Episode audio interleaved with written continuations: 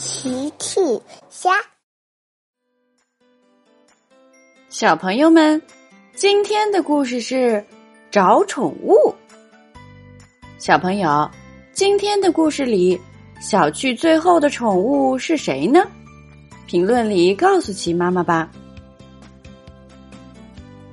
一大早，小趣一家在吃早餐呢。小趣吃的最快，我吃完了，小趣下了餐桌。爸爸妈妈，车车，再见。小趣着急忙慌的出门了，因为他约了甜甜和喵喵去树屋玩。小趣很开心的来到了树屋。甜甜，喵喵，小趣快来！小趣跑过去，你们在干什么？甜甜指着地上的一只小蜗牛说：“快看，喵喵的新宠物。”小趣仔细看了看，这只小蜗牛一动也不动。喵喵说：“它叫牛牛，它很厉害的，什么都会。”小趣问：“那牛牛会唱歌吗？”喵喵回答。呃，不会。甜甜问：“那牛牛会打滚吗？”嗯，不会。小趣和甜甜问：“那它会什么？”喵喵说：“牛牛会把脑袋缩回壳里，就像现在这样。”大家凑近了，围着牛牛看。喵喵又说。它还会把脑袋再伸出来呢。牛牛一动也不动。喵喵说：“牛牛，不用怕，他们是我的好朋友。”小蜗牛动了，它晃了晃，然后真的把脑袋伸了出来。哇，好可爱！小趣和甜甜都很喜欢牛牛。呵呵，喵喵很满意。喵喵又说：“牛牛还很擅长捉迷藏呢。”牛牛，你快去藏起来。甜甜、喵喵和小趣转过身，一、二、三，他们数起了数。牛牛爬了起来，他爬啊爬，五十二。爬啊爬，牛牛已经离他们两步那么远了。九十七，九十八，九十九，一百，我们来了！咦，牛牛不见了。甜甜、喵喵、小巨在周围找来找去，找了很久。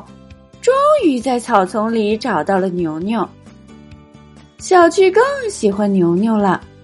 哇，牛牛，你真的很擅长捉迷藏。喵喵说：“哦，牛牛，我想你应该回家洗澡了，你现在脏兮兮了。”喵喵说着抱起了牛牛。再见，小趣甜甜。他们回家去了。小趣和甜甜也各自回家去了。回家的路上，小趣一直在想可爱的牛牛，他非常羡慕喵喵。我也想要一个这么可爱的宠物。于是第二天，小趣出门找宠物去了。他来到海边。海边有很多的贝壳，他捡起一颗往里看。你好，请问有宠物住在里面吗？没有声音回答。小趣又来到了树林里，树上的小鸟在唱歌。小趣对着他们喊：“你们好，请问。”你们愿意当我的宠物吗？小鸟们听到小趣的声音，哗啦啦，都飞走了。小趣在路边草丛里发现了几只小蚂蚁，它们看起来很忙，忙着搬运树叶和米粒。小趣问：“你们好，小蚂蚁，请问你们愿意当我的宠物吗？”